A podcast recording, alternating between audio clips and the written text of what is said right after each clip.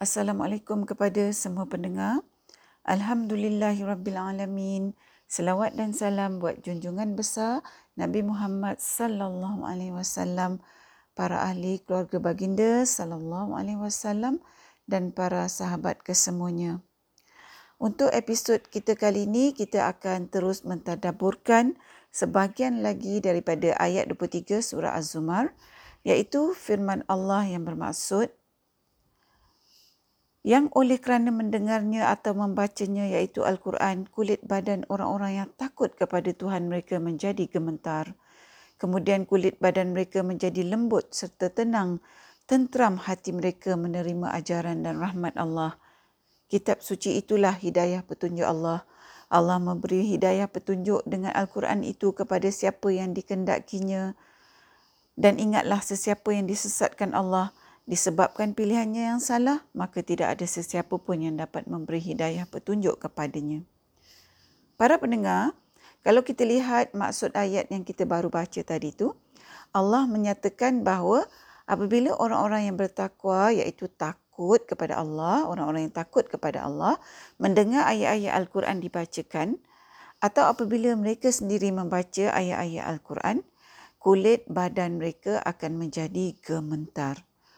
Bila saya baca ayat ni, saya pun tanya pada diri saya, mengapakah Allah tak kata hati mereka menjadi gementar, tapi Allah kata kulit mereka menjadi gementar.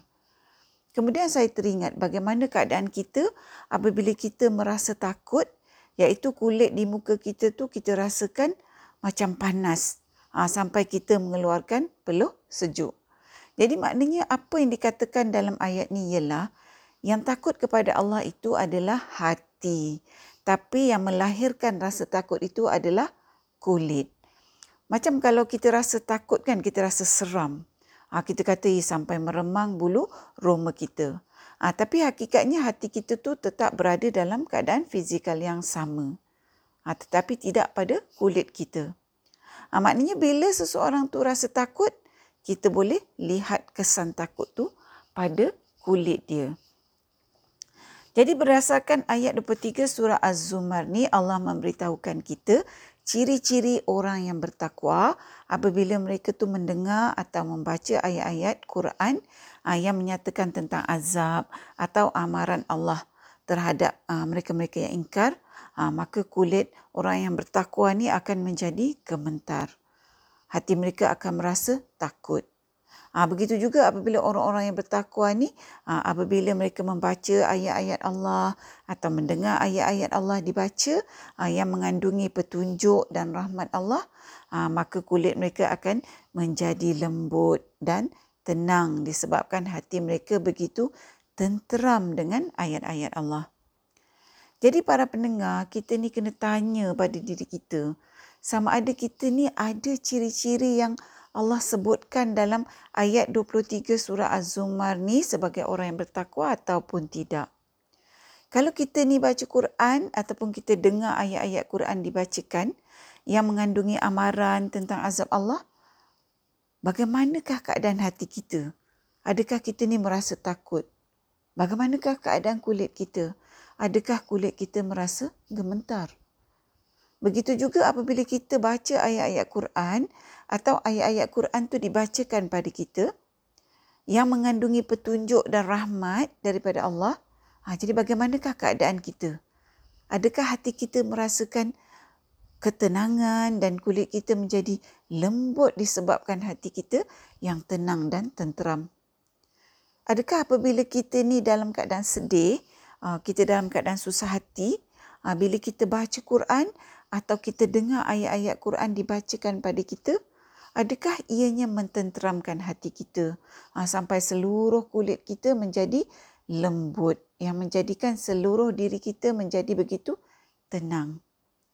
Para pendengar, kalau kita lihat ya pada hari ini uh, yang ditunjukkan dalam TV ataupun uh, dalam video-video online, uh, bagaimana orang-orang yang bukan Islam, uh, mereka tu sehingga mengalirkan air mata apabila uh, mereka dengar ayat-ayat Al-Quran tu dibacakan uh, kepada mereka. Uh, mereka mengatakan bahawa seolah-olahnya seperti satu rasa ketenangan yang tak boleh terangkan menyelinap masuk ke dalam hati dan jiwa mereka sampai air mata mereka mengalir. Jadi kalau kita ni yang mengaku sebagai orang beriman, langsung tak rasa apa-apa bila kita dengar ayat Quran dibacakan atau kita sendiri baca ayat-ayat Quran. Para pendengar sudah tentulah ini merupakan satu perkara yang pelik.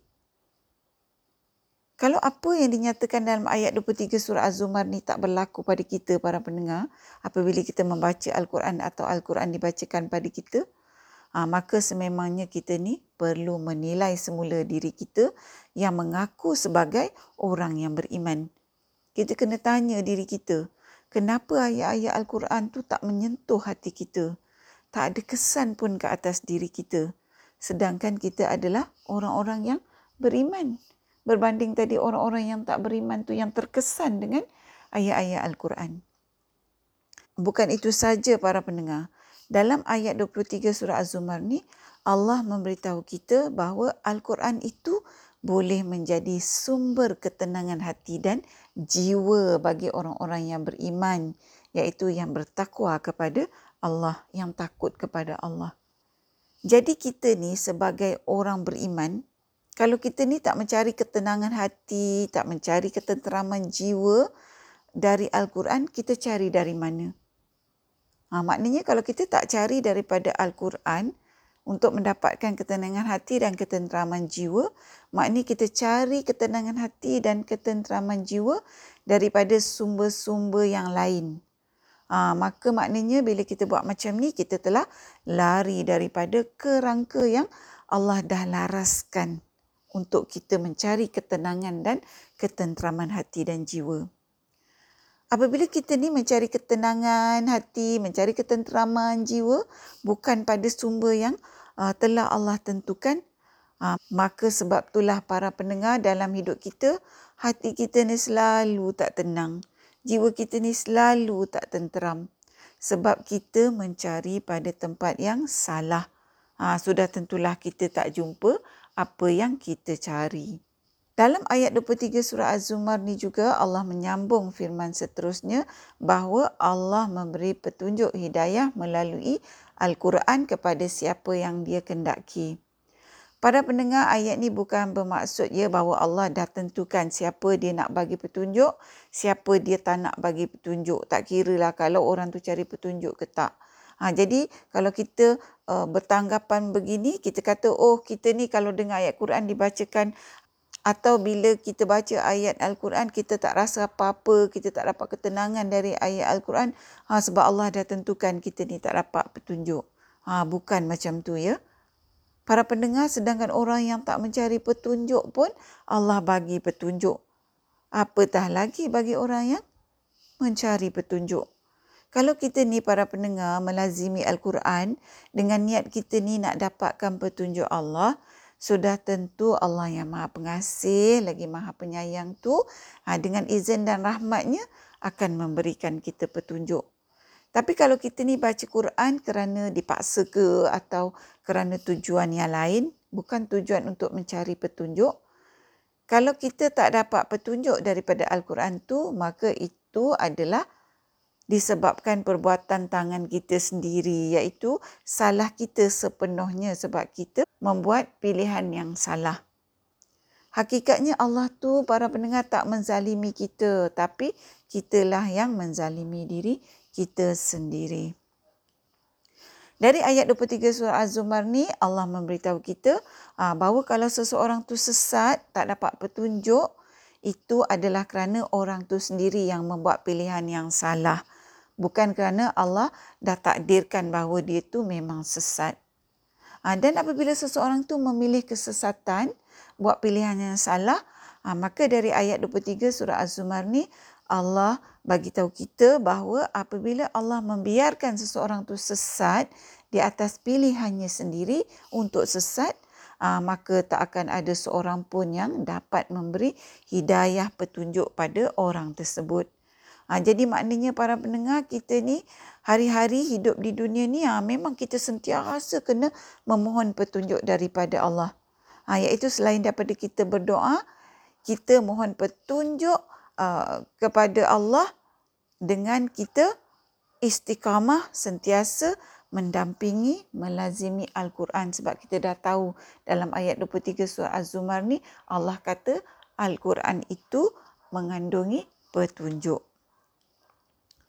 Begitu juga maknanya para pendengar kalau dalam kehidupan seharian kita ni ah, banyak perkara yang kita buat tu tak tepat, banyak benda yang kita buat tu salah, kita sering buat keputusan yang salah yang mengakibatkan ah, macam-macam kesan buruk pada kita, macam-macam masalah ah, menimpa kita, maka kita kena tengok balik perhubungan kita dengan Al-Quran. Kerana Al-Quran tu merupakan sumber petunjuk untuk kehidupan seharian kita di dunia ni. Ha, macam yang pernah kita tadaburkan ya dalam salah satu episod yang lepas bahawa perhubungan dengan Al-Quran ha, setakat kita ni baca je Al-Quran tu hari-hari tanpa kita ni tahu makna dan tanpa kita faham apa yang Allah sampaikan pada kita dalam ayat-ayat Al-Quran yang kita baca tu ha, ianya adalah merupakan perhubungan yang amat cetek. Ha, kerana perhubungan pada tahap permukaan saja macam ni dengan Al-Quran memberikan manfaat yang begitu cetek juga pada kita. Para pendengar, Al-Quran tu bukan hanya untuk dibaca sekedar kita ni nak dapat pahala dari bacaan. Tetapi tujuan utama Al-Quran tu Allah sampaikan pada kita adalah untuk kita mendapatkan petunjuk daripadanya.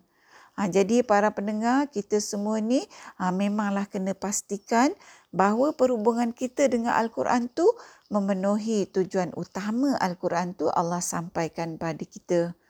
Selagi kita ni belum mempunyai perhubungan dengan Al-Quran seperti yang sepatutnya, ha, maka kita masih lagi belumlah membina perhubungan dengan Al-Quran pada hakikatnya.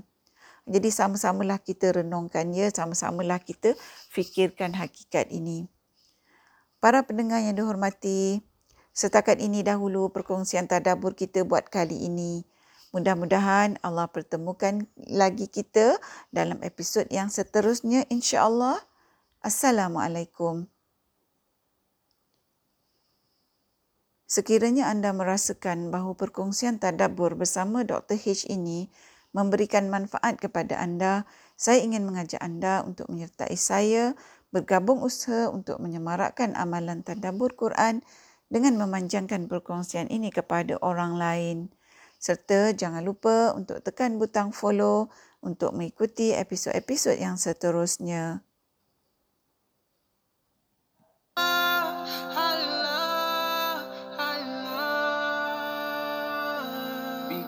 me in every time. And it's so hard to break it pattern, but I see clear. It's the only thing that really matters. So tell me how I turn it around before my senses hit the ground. Cause I know that it's wrong and I, I wanna change. I need you here with me. I